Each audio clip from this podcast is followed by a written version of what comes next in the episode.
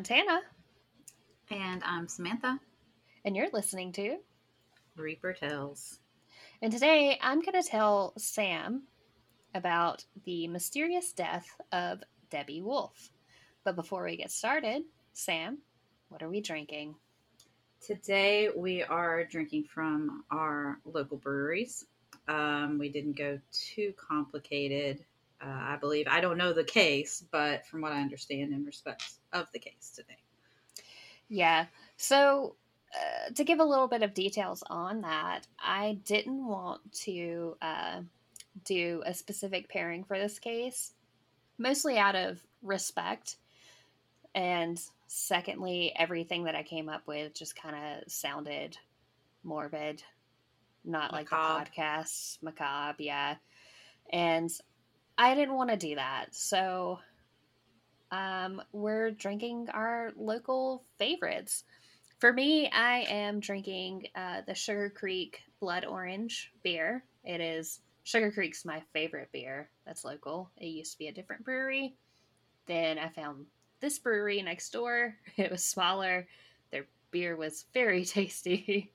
And I've really enjoyed drinking them for the past few years. Sam, what are you drinking? Mine is going to be from Trim Tab, which is our local brewery. It's the one that we actually got started going to. Montana and I did about mm, five years ago, um, maybe six. Yeah. I don't um, and they have grown leaps and bounds. Um, I don't go there often, but we took a treat and went there.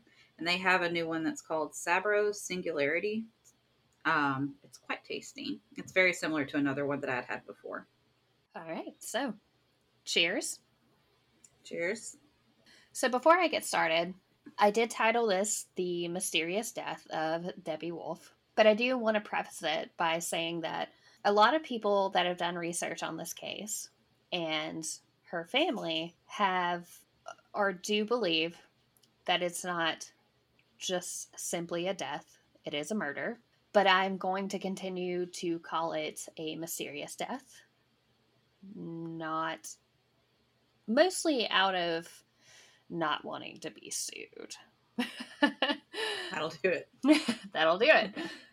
So I'll start by giving you um, the resources on where I found everything on this case. There's a lot on it, actually. And in fact, one of the podcasts that you listen to, Sam, has covered the case. True Crime All the Time. I haven't listened to that case. I am taking a note from Morbid podcast and not listening to episodes on cases that I'm covering before I cover it because I want to come up with my own opinions beforehand and then I'll listen to it afterwards and I might have different opinions. You never know. So my resources are unsolved.com. They have an article on the case. Unsolved Mysteries, which it's one of the earlier episodes. and I grew up with Unsolved Mysteries. Like I shouldn't have been watching this stuff, but I always enjoyed like the alien encounters, quote unquote. Anyways, episode 78 of Unsolved Mysteries, the Fayetteville Observer, and an article by Dr. Maurice Godwin on drmauricegodwin.com. And to give a little bit of information on Dr. Godwin, he is actually was previously a police officer. He is now uh, investigating several different cases and he is a, a speaker on several different podcasts as well. Nice. He's pretty pretty well involved in the cru- true crime community, uh, and I use a lot of his his information in this episode Might be a good resource going forward. Yeah, for sure. So our case starts on Wednesday, December twenty fifth, Christmas Day, nineteen eighty five. Debbie Wolfe completed her shift at the hospital and left work. Presumably, she was headed home. This is what every article says. Even in the Unsolved Mysteries episode, it says she presumably had home, headed home. I don't know where else you're gonna go, but it was Christmas Day in 1985, so maybe she Which, had some. By the way, that's like days before I was born. Oh my god, it was. I didn't even think of that. A little creepy. Good to it's know. a little bit. Yeah, it's a, well. It's about to get a lot creepier. Know. Knowing what you're remembering what your birthday is. Ooh. All right. Okay. Well, moving Well, on. Anyway, uh, Jenny Edwards, which is Debbie's mother, uh, they have different last names because Jenny, her mother, remarried to John Edwards. Jenny Edwards said, The next morning, Debbie should have been at work. She had to be at work at 8. Debbie did not go to work. Debbie did not answer her telephone. It wasn't like Debbie at all. She never missed work. She would call in even if she was going to be a few minutes late. So super reliable, not one to to ditch work. See, Keep this is important. We always need to be reliable so that way people notice we're when you're not there. like right away. yeah. But keep that in mind Okay. for the future. Worried about Debbie not being at work and not answering her telephone, Debbie's mother and stepfather, John, and a family friend, Kevin Gordon, went to her home, a secluded cabin four miles outside of Fayetteville. This is where things kind of get a little bit weird. I found contradicting statements on if her stepfather was there or not. I don't know that that really makes a difference. Maybe it does, maybe it doesn't. But in Dr. Godwin's article, he only mentions Jenny and Kevin. Kevin is the family friend. Okay.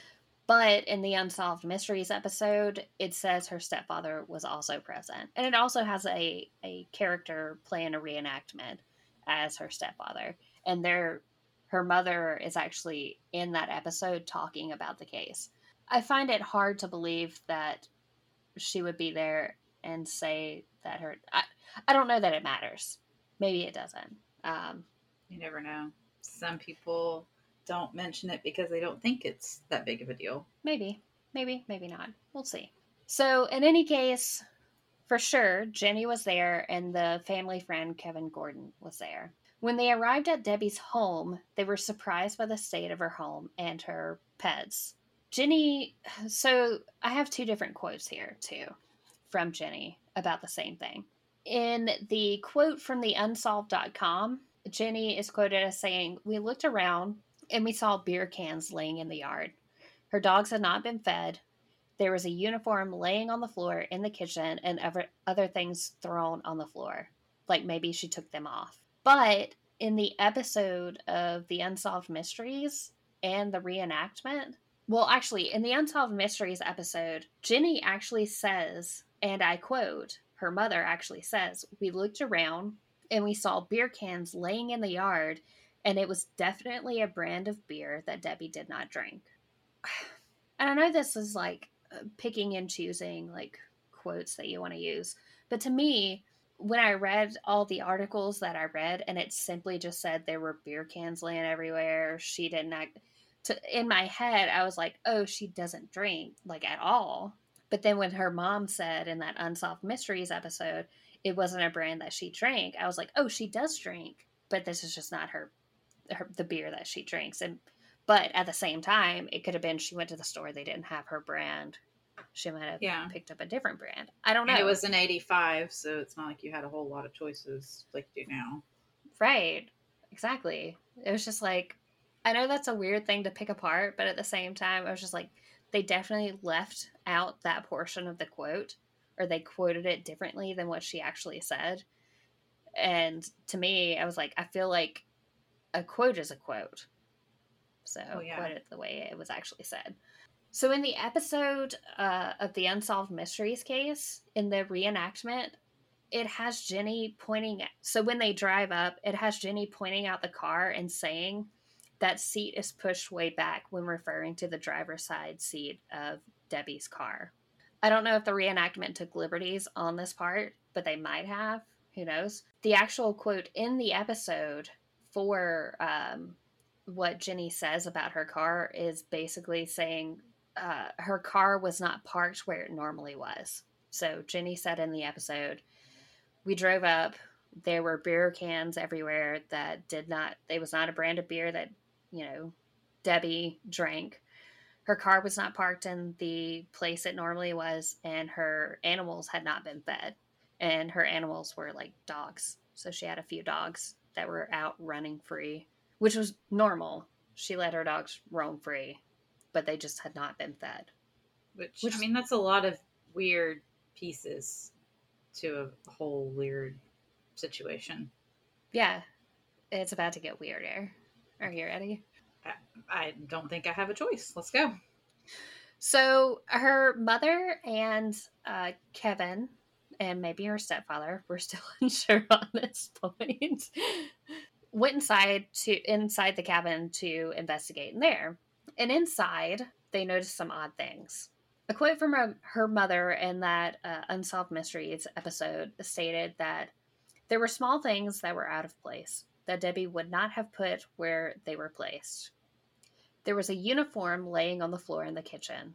Things thrown on the floor in the kitchen, like maybe she took them off. So she had like a nurse's uniform. Must have just saying maybe she just took it off in the kitchen. I mean, I don't know about everybody else, but when I get home from work, granted, the first thing that I do change, obviously. I don't do it in the kitchen. No. I don't think I've ever done it in the kitchen. I've not been that anxious to get my clothes changed as I'm walking because I have to walk through the kitchen to my house, and I haven't done that. So I don't know that that in and of itself is weird, but maybe she did it that way. I don't know. Maybe. We Kitchen seems like a weird place. Typically, we change our clothes where we could change and get into another set of clothing, but that's just me. Or you do it like me. You go and grab the clothes and you change next to the laundry hamper, so you can just toss those clothes in the laundry hamper. That's, a, that's an interesting version of laziness or efficiency, depending on how you look at it. I like to see it as efficiency. I'm a very organized, unorganized person, and I am messy. Sam knows this about me. I'm very clean and messy at the same time. But I have never taken my clothes off in the kitchen and just left them there. Not once. Don't think I ever would. They don't belong in there. No. They found that. Uh, and then Kevin Gordon, the family friend, found Debbie's purse shoved far back under her bed in her bedroom, not in its usual place. I don't carry a purse, so I can't really say a lot on this. Uh, Sam, No, I can you mean- tell me about your purse. Yeah, I mean, you have regular places. I mean, I do. I've I've always done that. Um, like my purse, I carry every day. I come home. If I need to take anything out of it, I do, and then I put it on the door handle in my bedroom. Same one every time, same spot.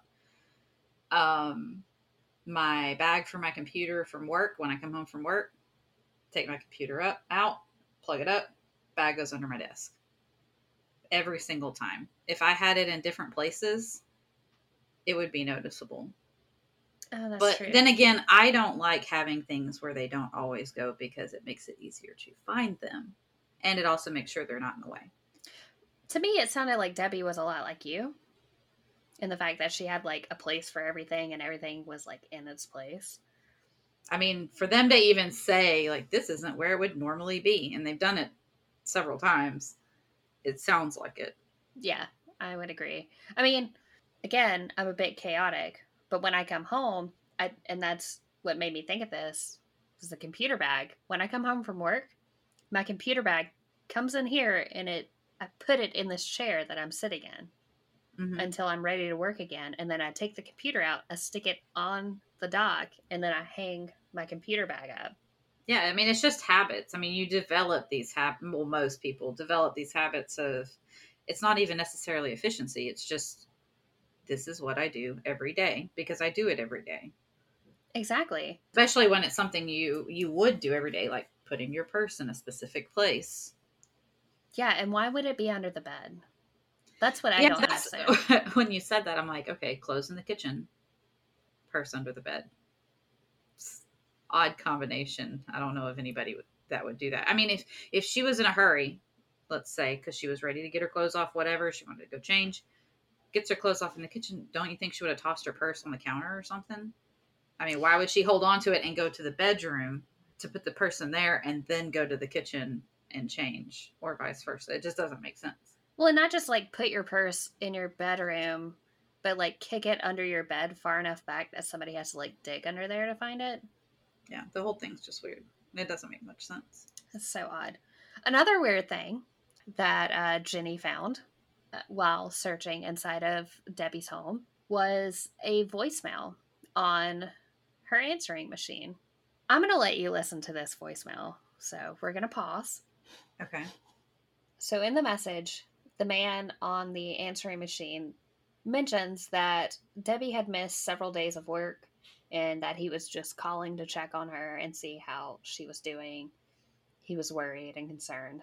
So, Sam, you just listen to it. Thoughts?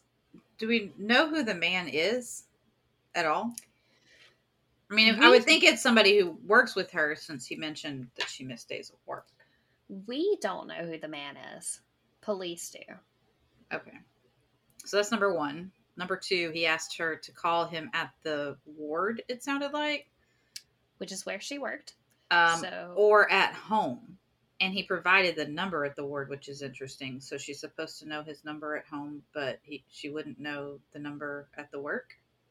I actually didn't catch that. That's a good catch. That's weird. And That is weird. the ending, it was almost like somebody picked up the phone. Because I've listened to voice recorders, like uh, voicemails on the old systems, but I've never had one. I've never heard one, and, and I've not. I don't know that I've ever heard one from the eight from eighty five, but it's almost like there's a clatter, like she was listening to it and dropped the phone or something, or somebody did, because there's a beep beep beep, which means he hung up the phone, the person leaving the message, but then there's a bunch of clatter at the end. And maybe that has nothing to do with it, but it just sounded weird. It was almost like somebody dropped a phone or something and they were That's an- listening to it. That's an interesting input to it. It might just be like, because, you know, back then they had like the actual tape Mm-hmm. inside of it. It might be something about the tape, but it might also be somebody picking up the phone. We don't know. But it's interesting you pointing out the fact that he gave the number to the ward, but not the number to his home. So it's like an assumption that she knew who he was. and, like, But he introduced contact him. himself. Like, that's the weird thing. He's like, hey, this is so and so. You missed days at work. Something about, I don't want you to miss any more. Call me at the ward, gives the number, or at home, which is weird. So you introduced yourself, but then you expect her to just call you at home. So that's kind of confusing when I It- listen to it. Yeah, and it didn't sound like they cut his his like home number. Like I don't know. I mean, maybe they did. I didn't think about that, but it didn't sound like it. It didn't sound like there was a gap or anything like that. No, it didn't. Dang. Should have had you researching this with me the whole time. That's our take on the voice message. I don't know if I can get the actual clip of the recorded voice call um, on the show. I will try, and we'll go from there. Oh, from the Unsolved Mysteries. So that wasn't from Unsolved Mysteries. That was from um, Dr. Godwin's page. Right, you said the clip from the show. Oh, there is a clip from the show. But Jenny's actually talking over the clip from the show, so I can't hear it as well on the show. Okay. When I came across his page and I saw it, I listened to it and I was like, oh, this is good. I wonder if I can get this. So, Okay. No, we'll see. So they heard that voice um, recording. Seemed a bit weird. Debbie's mom uh, actually is quoted saying, What concerned me about his message was that he said that she had missed a lot of days of work, and she hadn't. In fact, she had only missed a few hours at work at that time that he put the message on the answering machine. So, super reliable. She would call in if she was going to be a few minutes late and let them know. Uh, so it was, it was obviously strange. Yeah, I thought that too when he said that. I thought I was hearing it wrong. I listened to it twice because I thought I missed something. Yeah, no. Several days of work? No. But then I then they're saying she's reliable and would call even if she was going to be late, and he's Yeah. acting like he's quote unquote concerned Mhm. because she's been gone for several days. Well, I mean, and they noticed she was missing. The what the next day? Yeah. So I mean, that's how reliable she is. Obviously. very sketchy providing alibi ish. hmm Done with the inside of the cabin, uh, Jenny and Kevin decided to search for Debbie outside of it. Debbie's home was within 50 feet of a pond. It wasn't like a huge pond, but it was still a pond nonetheless. They didn't find Debbie, and Jenny decided to call the Cumberland County Sheriff's Department. On the Unsolved Mysteries episode, it states that Jenny was informed that police would only become involved after Debbie had been missing for 72 hours. Isn't there a rule about the first however many hours being kind of pivotal to finding somebody? 48, yes. Yeah. There's a whole show based on it. On December 31st, five days after Debbie had last been seen, the sheriff's office decided to do a full scale search. Captain Jack Watts of the Cumberland County Sheriff's Office was the responding officer.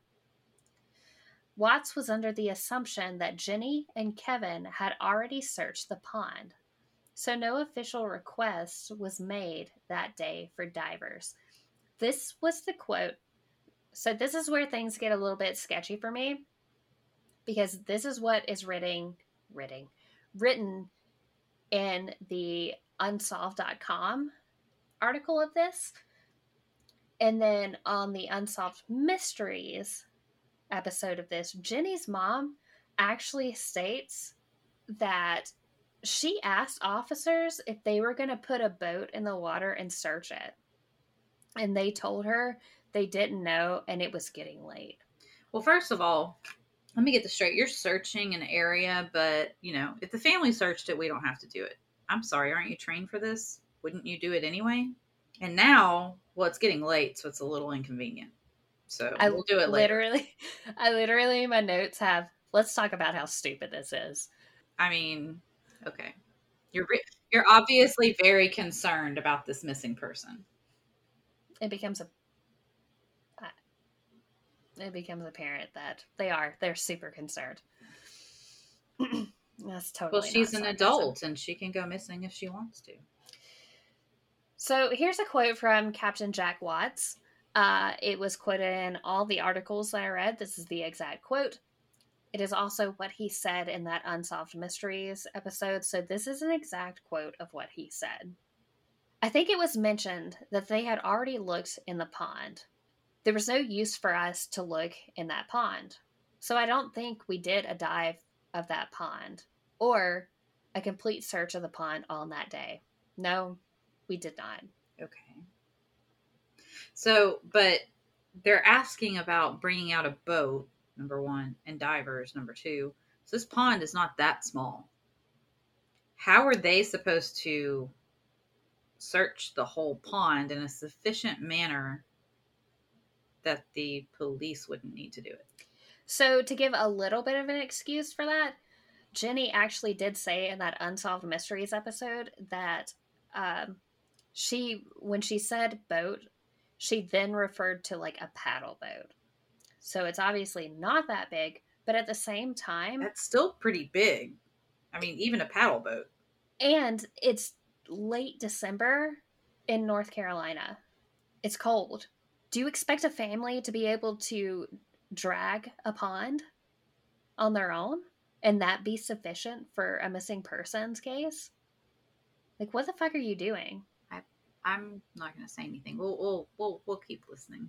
The police did bring bloodhounds, but the bloodhounds didn't find anything. So they did one thing. Jenny, Debbie's mother, was not satisfied with the search the police had conducted and asked them if she could. So, this is another thing.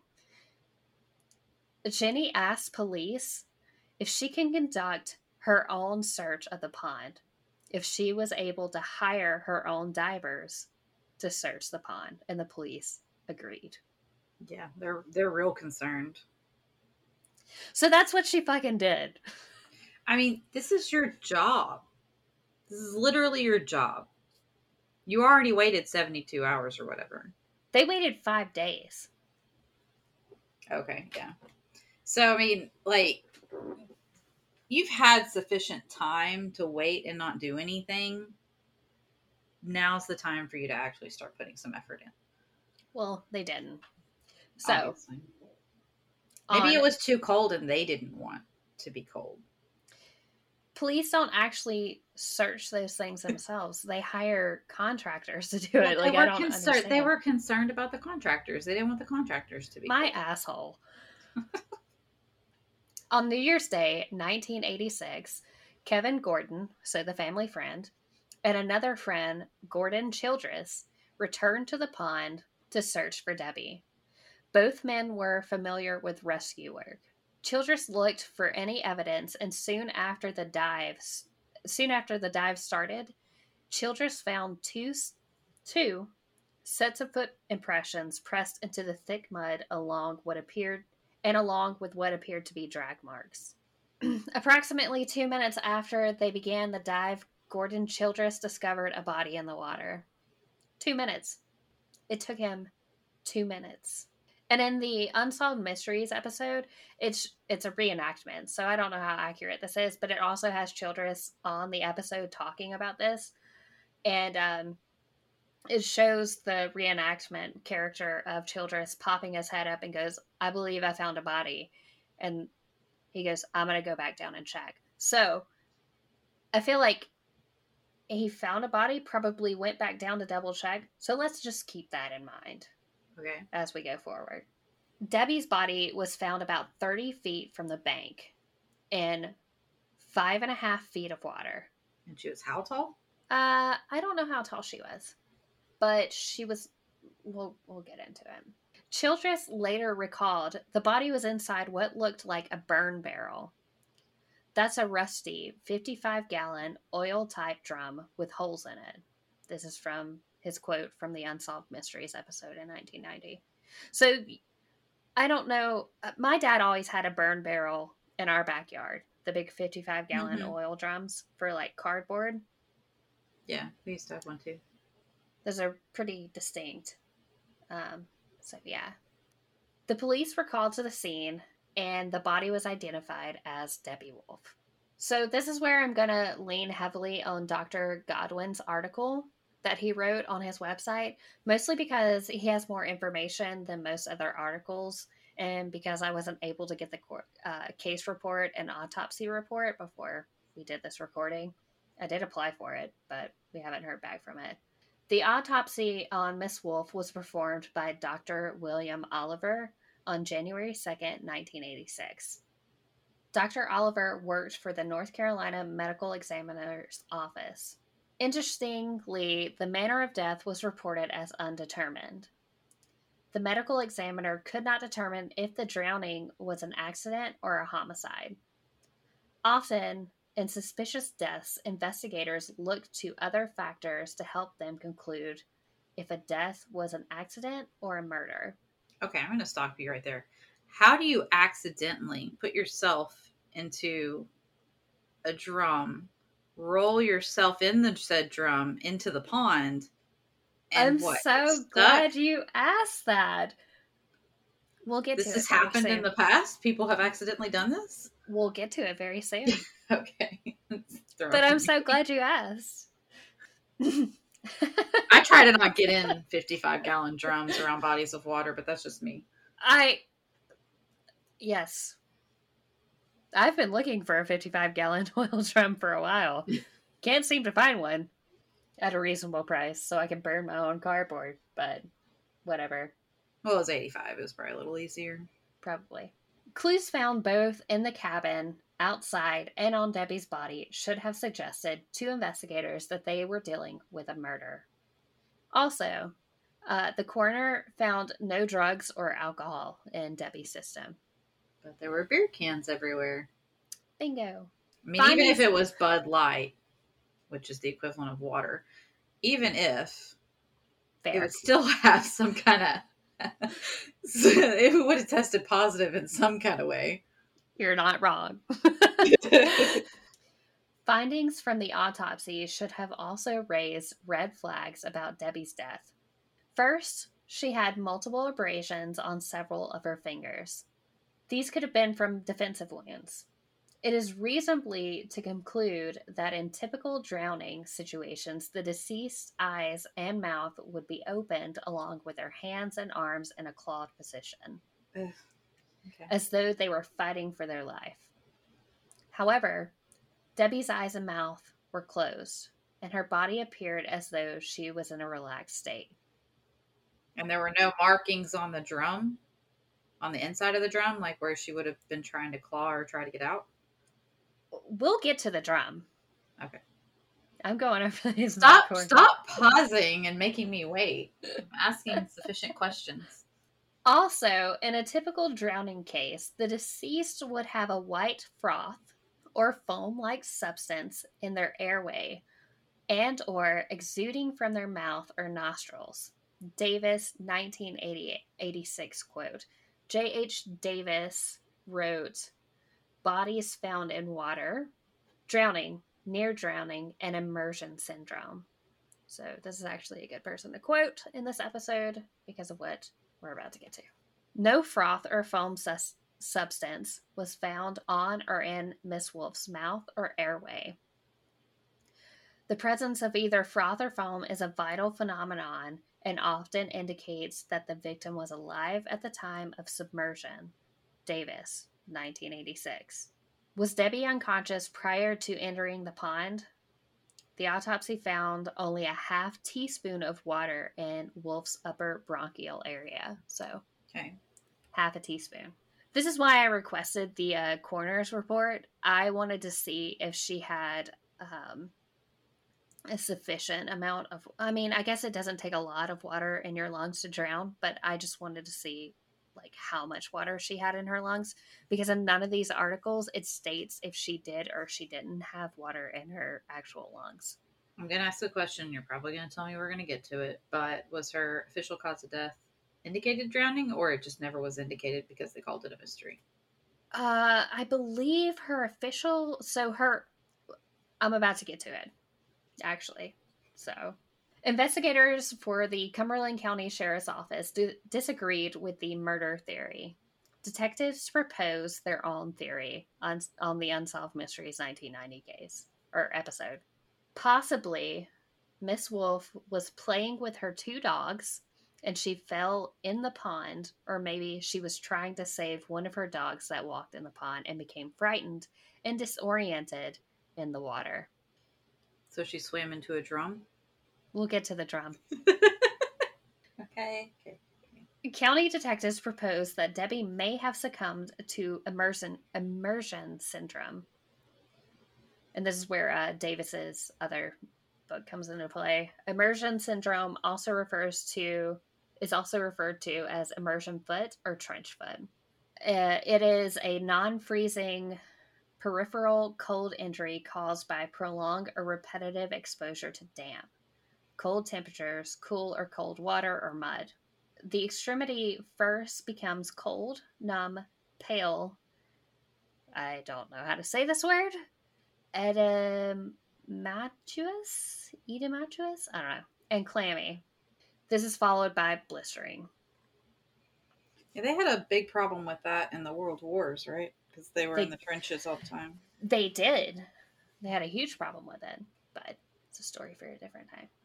However, autopsy findings did not find any symptoms related to immersion syndrome, plus, Debbie's feet and legs were covered.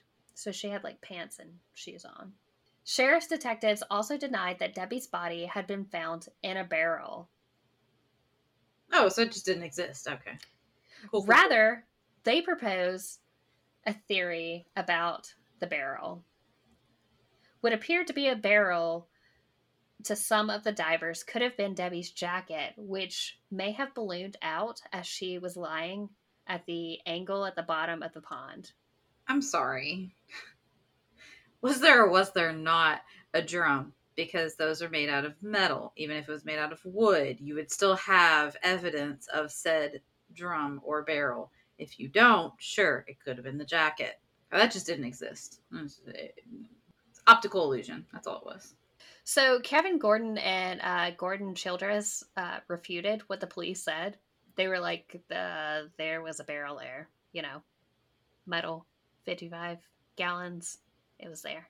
So Jenny, upon uh, this, remembered that there was indeed a barrel sitting outside of Debbie's cabin where she kept firewood. Jenny walked over to the spot where the bar- barrel would normally be, but it was gone. She could see the indention in the ground where the barrel's weight had made an impression, and the Hmm. barrel was gone. Police failed to collect the barrel the day they responded to the scene. When Debbie's family returned to the cabin the next day, the barrel was gone. Police denied the barrel was ever there. I mean, is there no chain of custody about anything? There's no photographs. Nobody's recording anything. Nothing. Nope. It was getting late. Oh yeah. They- So on the Unsolved Mysteries episode, it actually says that, or uh, Jenny actually says, when she asked about the barrel, they told her it was getting late and they would come back and get it tomorrow. The the fuck? Do these are these people like on a nine to five? What the fuck is happening? uh, it screams cover up or just incompetence Or both? or both. Yeah, that's, that's always a possibility. So yeah. Uh, however, in uh, D- Dr. Godwin's article, it says, however, Cumberland County Sheriff's Deputy Don, Don Smith admitted that he saw a barrel. Well, That's one thing, I guess. It's one thing. It's one person outside of the family. Which, oh my god. Jenny's suspicions about her daughter's death were even more confirmed when two months later she received from the medical examiner's office the clothing that Debbie was wearing. She examined the clothing that her daughter had on when her body was pulled from the pond, and none of it was her clothing.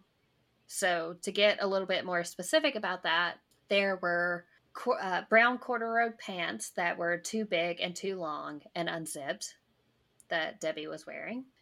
There was a bra on her that was three sizes too large in the cup, and around the middle, it was two. It was two sizes too large.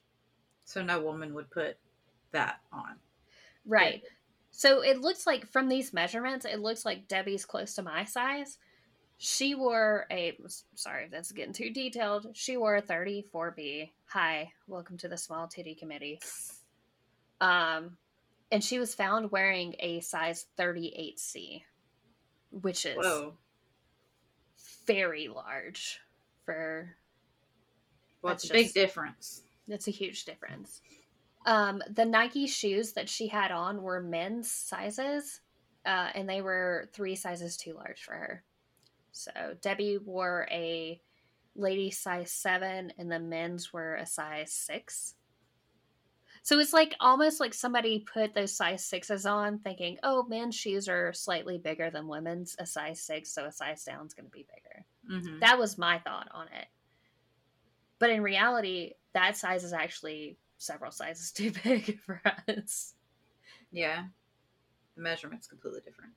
Yeah.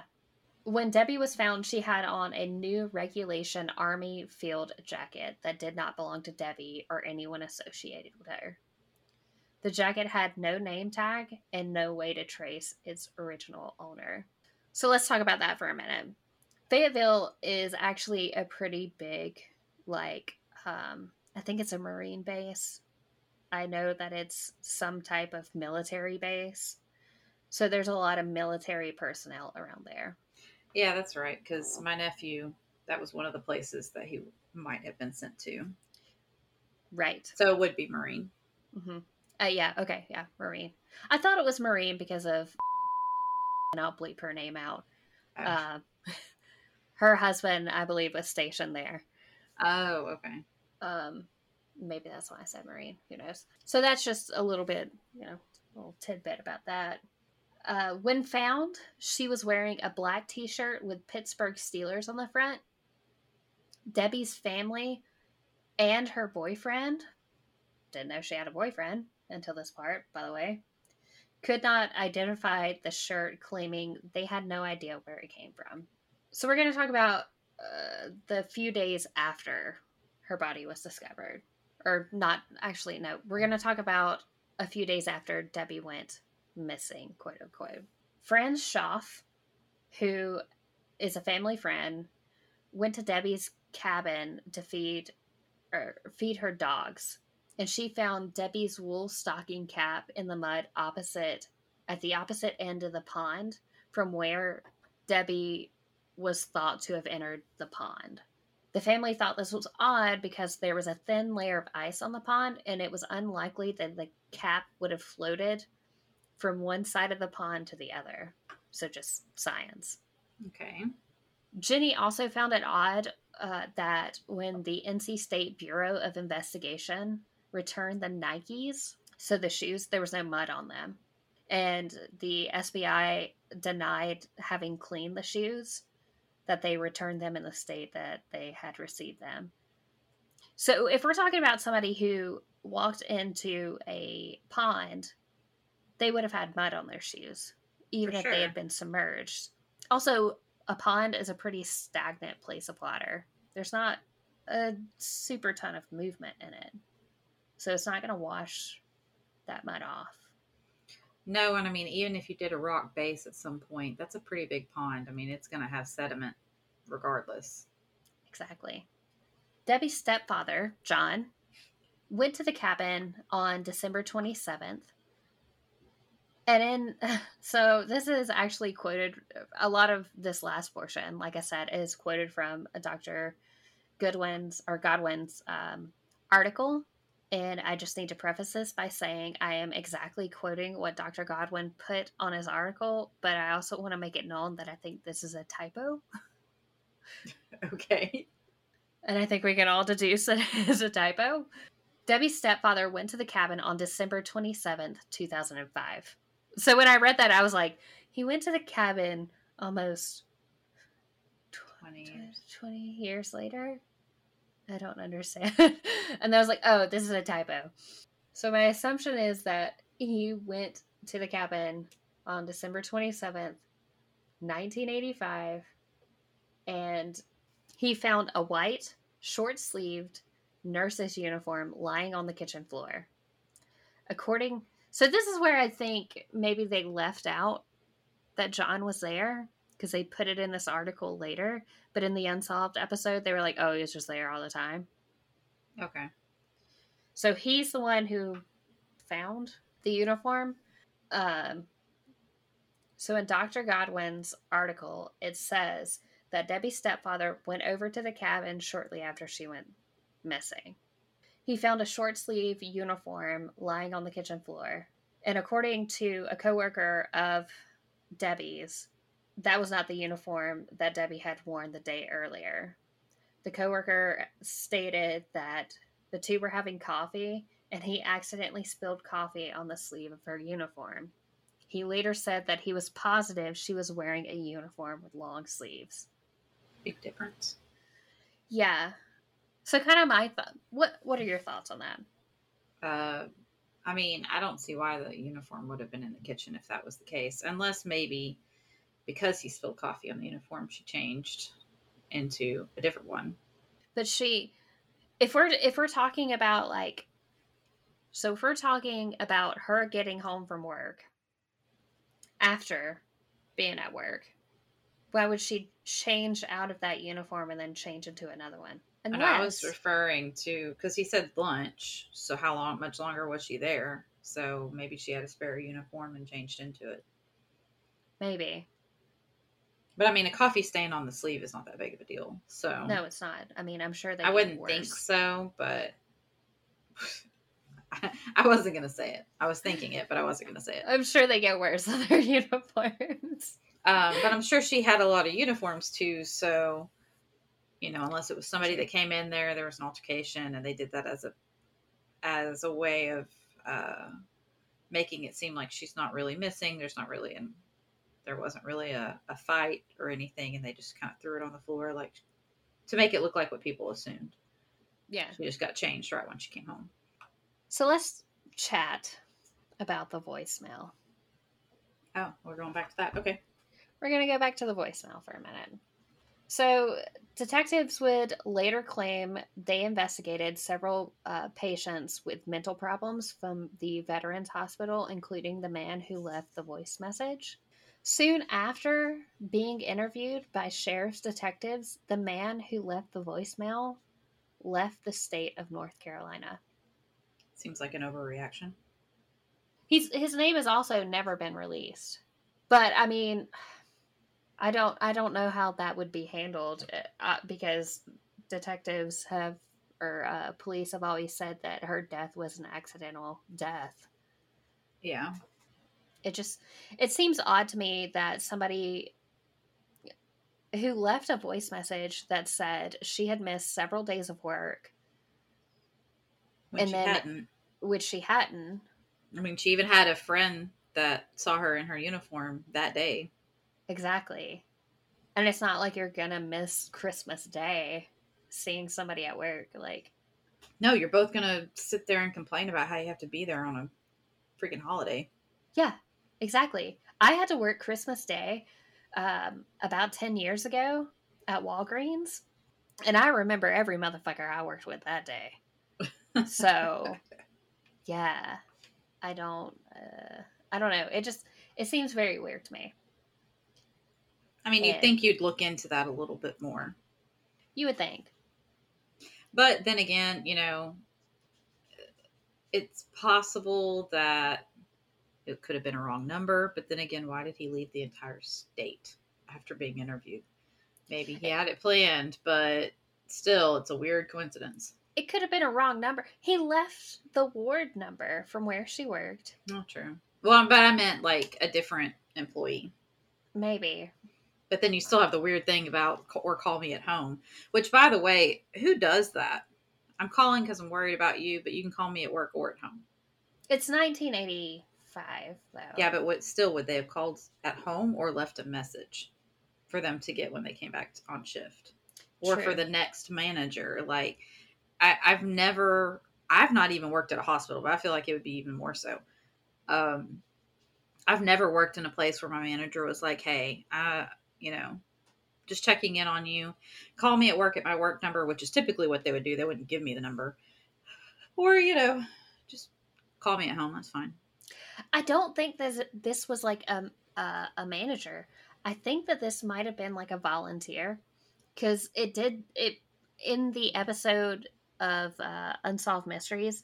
There were people who there were two men that Debbie worked with or helped on the volunteer crew who, um, according to her mother, uh, tried to pick her up at some point or another.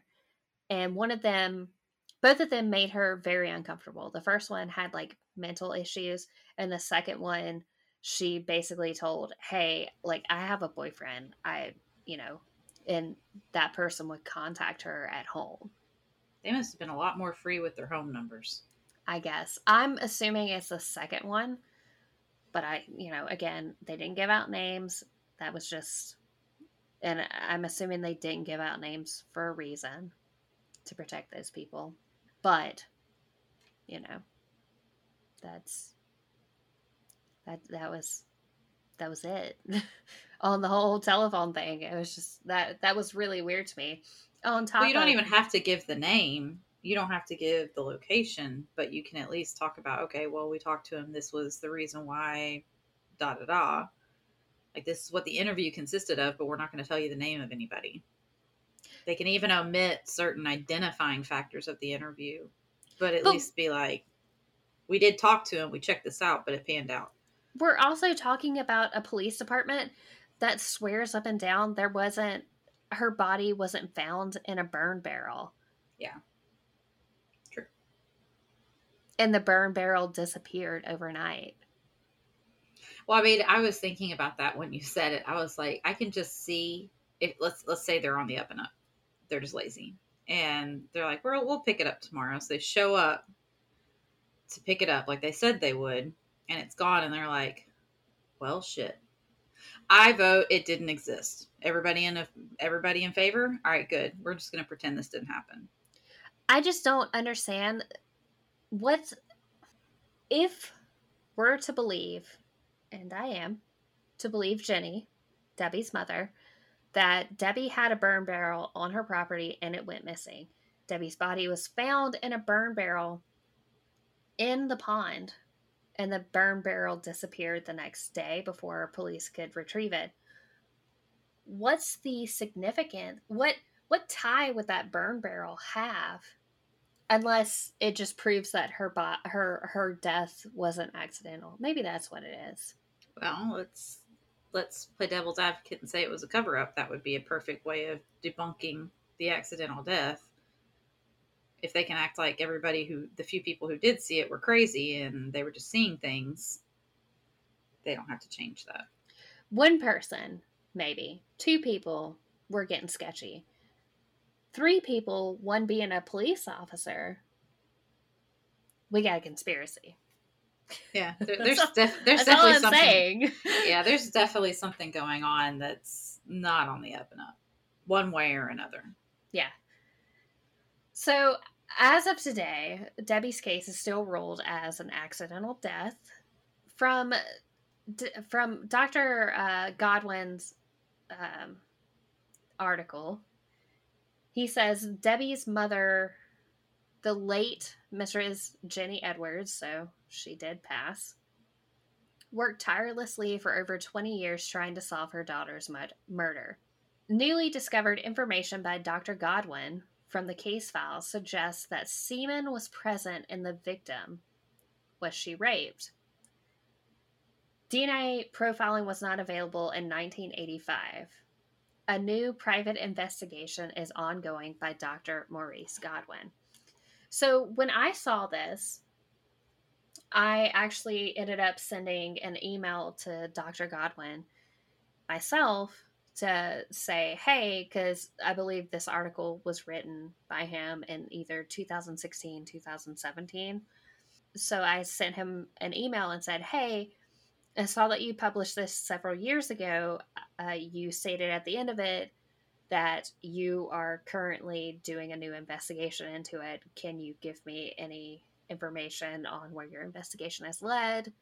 Do you have any new information? Because I haven't seen any updates or anything like that, but I haven't heard back from him. So Okay. that's basically where we're at on this case. As of right now, it's simply just a mysterious death. But if you were to ask me, it seems super sus. To say the least. yeah. I mean, just with that information, that I mean, here's the problem that I have with a lot of these cases that were a while back.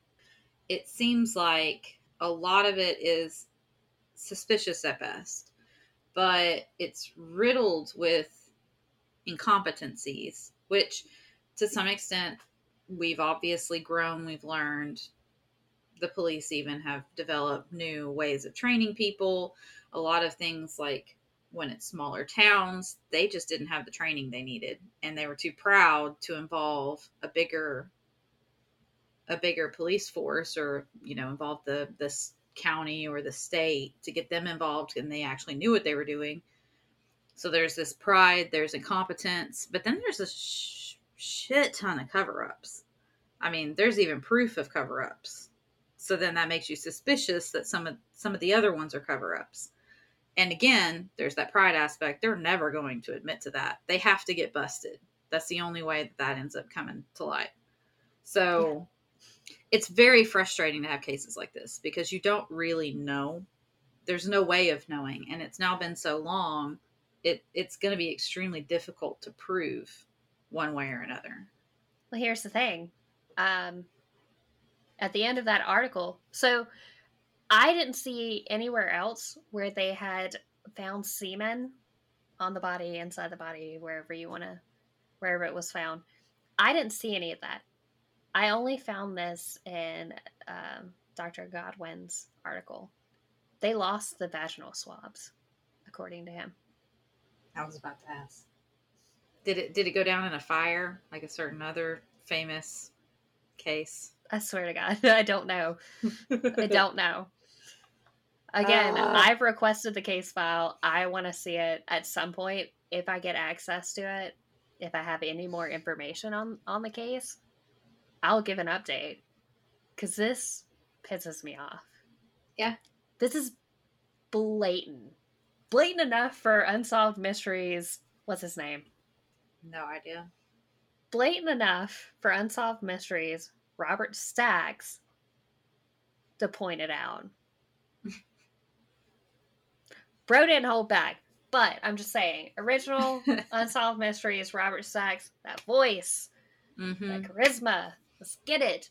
Yeah, I started pulling some of those up. You know, it started to show up on uh, one of the streaming channels, so I may start listening to some of those. I fucking love him. Uh, he was, like I said, I would come home from school. I would make my, and don't cringe at this, mayonnaise and banana sandwich, and I'd sit down and I'd watch Unsolved Mysteries. It was beautiful. I'm The whole thing was I'm beautiful. not saying anything about the sandwich. I still eat them. I love them. I think they're great. No matter how many times you eat them, mayonnaise is not going to turn into frosting. I think they're great. And you can kiss my butt. So, yes, that's where we're at. If I get any kind of leeway on the case files or anything like that, if I have to continue to submit new ones because they don't give the correct date death, and you have to have the date of death when you submit a request for a coroner's report. Makes sense. and they don't have an exact date death listed anywhere, so I might have submitted it a couple of times. I will give an update.